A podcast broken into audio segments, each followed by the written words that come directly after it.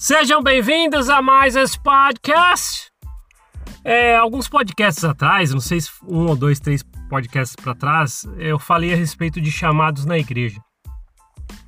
E chamou a atenção de muitas pessoas, porque eu contei de uma experiência de uma pessoa que era membro novo e confiou em mim, e o bispo tinha acabado de chamar ela para um cargo de uma organização e ficar à frente de uma organização lá. E ela chegou para mim e falou: oh, eu sou membro novo, me chamaram, só que falaram que que eu vou estar contra Deus, vou estar nas mãos do inimigo se eu não aceitar, então eu aceitei, mas eu quero ficar com a minha família e tralalá.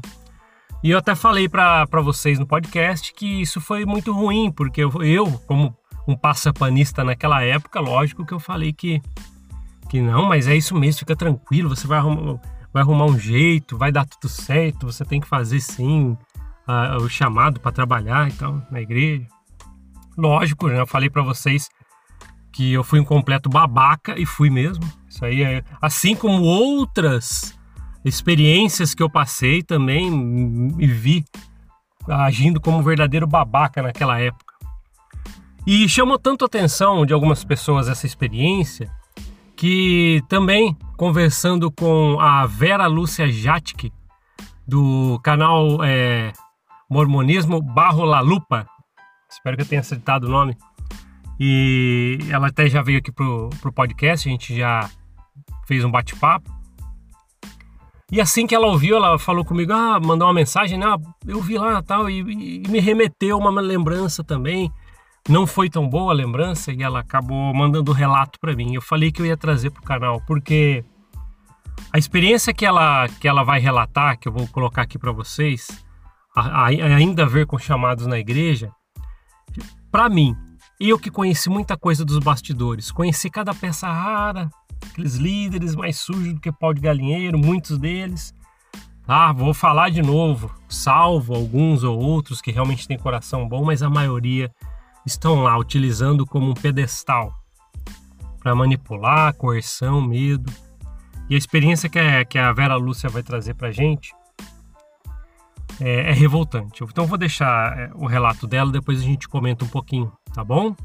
Então é, vamos soltar o áudio da, da Vera. Solta aí.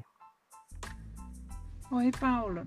Então, olha só o que me aconteceu em relação a, a um assunto que você subiu um podcast com a experiência de um membro que era da sua ala que estava preocupado por aceitar um, um chamado e que ia tirar o, o, tempo dele que ele passava em família, né? Ele era um membro novo e tinha essa preocupação por ter aceitado um chamado que ia literalmente roubar o tempo dele familiar, né? Aquele tempo para passar em horas de lazer, em recreação com a família. Bom, comigo aconteceu uma coisa interessante. É, acho que todos sabem que meu marido ele nunca foi membro da igreja. E eu, quando tinha os meus filhos muito pequenos, meus filhos têm diferença de dois anos e meio é, entre o mais velho e o mais novo. É, quando menorzinho, acho que ele tinha uns dois aninhos, ou nem isso talvez, o meu maior já tinha uns quase quatro anos. Bom, aconteceu que o bispo da minha ala, tudo, tudo, todas as piores experiências aconteceram na minha última ala. Eu acho que contribuiu muito também para que eu tivesse vontade de pesquisar, né? Porque muita coisa estranha e muita coisa ruim acontecia comigo naquela ala.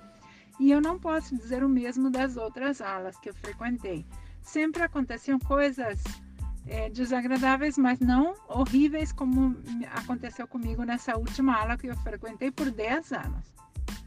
Então, era mais ou menos por 2011, 2010, 2011, quando o bispo da minha ala decidiu me chamar para é, ser presidente das moças. E eu não tinha, bom, não tinha carro, e naquela época, o primeiro carro nós compramos em 2013.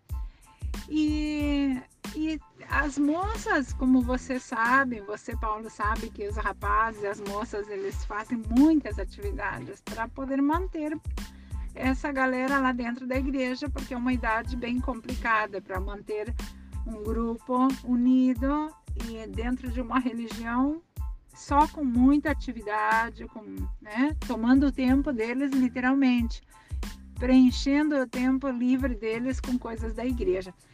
E eu fui chamada para ser presidente das moças. E eu não sabia, ou seja, eu, eu fui presidente das moças duas vezes só na minha vida de membro da igreja. Uma delas eu tinha recém voltado da missão e eu fiz muito bem porque eu tinha tempo, eu não tinha compromissos, eu era solteira e eu pude fazer bem. Inclusive participamos, de uma atividade a nível de estaca que foi ótimo, foi muito boa, nossa aula foi muito bem. E, mas já agora casada e com meus filhos ainda muito pequenos, é, eu não sabia que era uma obrigação da presidente das moças estar nos bailes da igreja, principalmente destaca quando a, tinha moças na ala que iam participar desse baile. E houve um baile na, da, na estaca, onde as moças da minha ala foram e eu não fui. Eu lembro que me perguntaram, Vera, você vai ir, você vai poder nos levar? E eu disse, olha, levar, levar literalmente não, porque nem tenho carro, mas é, se eu puder ir, eu vou estar lá acompanhar vocês lá no baile, mas é muito difícil que eu vá, porque com o marido não membro, como é que eu ia explicar isso em casa, né? Então eu lembro que eu não fui nesse baile. E porque era para terminar 11 da noite, 11 e meia da noite, um baile na igreja. E eu tinha um filhinho de. um filho de quatro, quase quatro, e um filho de dois. É, eram pequenos ainda para que eu fosse ainda sozinha para uma atividade desse nível, né? Um baile onde pessoas jovens vão para dançar, para se divertir. E sendo que eu não tinha, meu, meu marido não era membro da igreja, ele não ia encarar de uma boa forma, né? Então eu decidi não ir naquele baile. E no domingo, meu bispo me chamou para entrevista. Vale aqui aclarar é, que o meu bispo ele era uma pessoa que passou por muitos problemas quando não estava na nossa ala. Quando ele veio para nossa aula, fizeram uma espécie de branqueamento na situação dele, na ficha dele de membro, para tirar as manchas de mau membro que ele era, né? Um membro que era de toda a vida. Eles são membros de toda a vida, fez missão e já estava já com bastante idade, mas era um membro de toda a vida. Membros de 40, 50 anos na igreja. E ele me chamou na, no bispado e literalmente falou comigo como se fosse um militar falando com um soldado. Eu quero saber que razões você tem para dar porque você não estava no baile. E eu fiquei chocada, porque pensei, primeiro, nunca ninguém tinha falado comigo daquela forma dentro da igreja. Depois, a segunda razão que eu fiquei chocada é a forma é, ah, o porquê de ele ter falado aquilo. Por quê? Por que, que eu deveria estar naquele baile? De qualquer maneira, eu nem estava organizando o baile nem nada. Bom, ele disse: é, você, como presidente das moças, está obrigada a estar presente nas atividades onde tenha pena, a, desde uma moça da nossa ala. Não importa que não estejam todos desde que, te, de que vá uma só moça, uma só jovem, você está obrigada a estar nessa atividade. Assim ele falou comigo. Eu fiquei em pânico. Primeiro eu pensei, bom, então deve ser que é assim e eu não sabia. Nossa, estou em falta. Fiquei, me senti super culpada. E as moças, ah, não, você não foi, não foi. Então eu fiquei assim, eu fiquei super, me senti super mal. Tu imagina, né? é, chamar uma, uma pessoa é, que, e dizer essa coisa, né? você, você está obrigada, me disse obrigada, quando o trabalho que a gente faz na igreja para cumprir com o chamado na igreja é um trabalho voluntário, a gente não recebe nem apoio financeiro, dinheiro de nenhuma espécie, doa todo, tudo que a pessoa tem, o tempo, a energia para cumprir com aquele chamado. E alguém vem e fala com você assim, é como se você trabalhasse numa organização não governamental que presta ajuda, presta auxílio, busca doações e chega o governo e diz: espera aí, vocês não estão fazendo bem o trabalho, vocês estão obrigados a fazer bem esse trabalho, sendo que vocês estão ali por boa vontade só. E bom, eu fiquei chocada porque nunca nunca tinha acontecido isso comigo. E eu tentei explicar para ele que, como uma mulher casada e que o marido não era membro, meu marido não ia tomar. Ainda que meu marido era bastante. Ai, como fala isso em português? Ciumento. Ele era muito ciumento. Aqui é celoso em, em espanhol. É muito ciumento.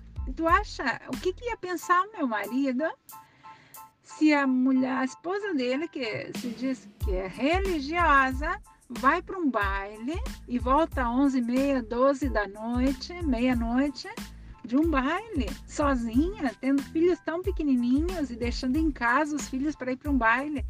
Não ia entrar na cabeça do meu marido nunca, jamais. E ir no baile, menos ainda, ele não ia querer ir.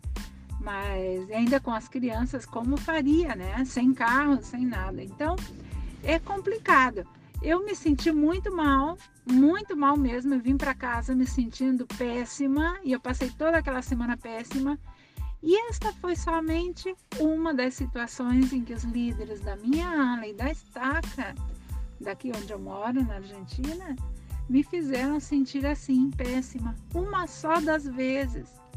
Foram muitas vezes, mas essa foi uma que me deixou muito mal mesmo. Me deixou. Sabe quando tu passa uma semana assim ruim com aquilo? E ele não tentou nem suavizar.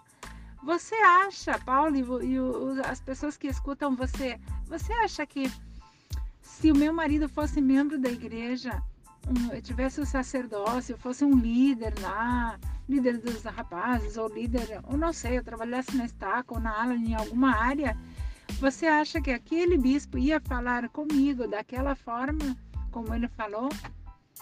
Complicado, né? Bom, tá aí a minha experiência para contar para vocês.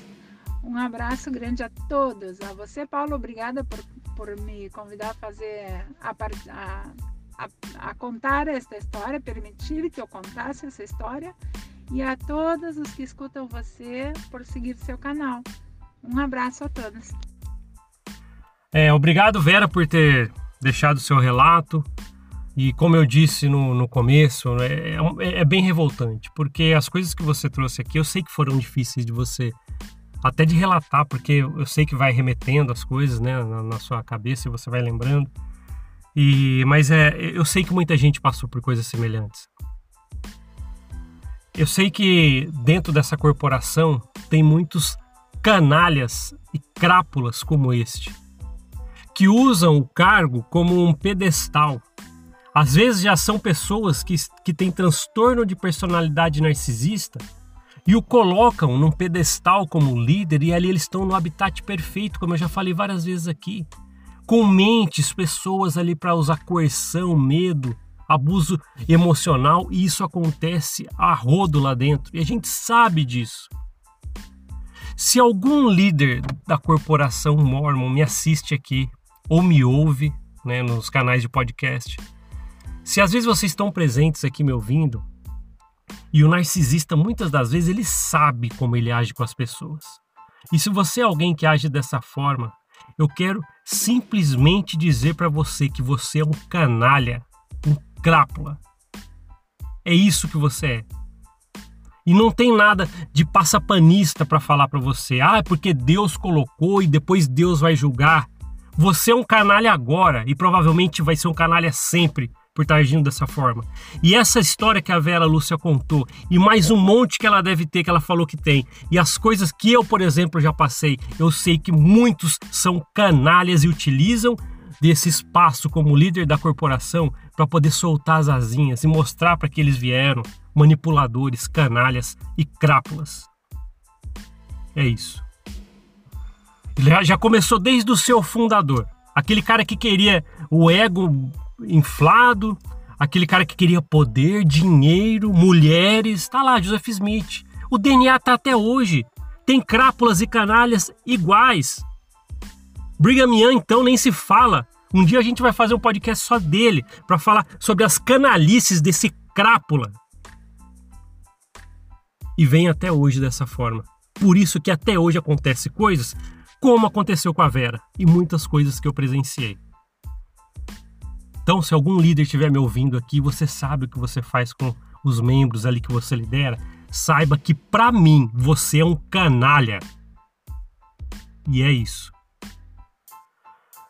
Uh, obrigado por ouvir esse podcast. A gente se vê na próxima. Até mais. Tchau, tchau.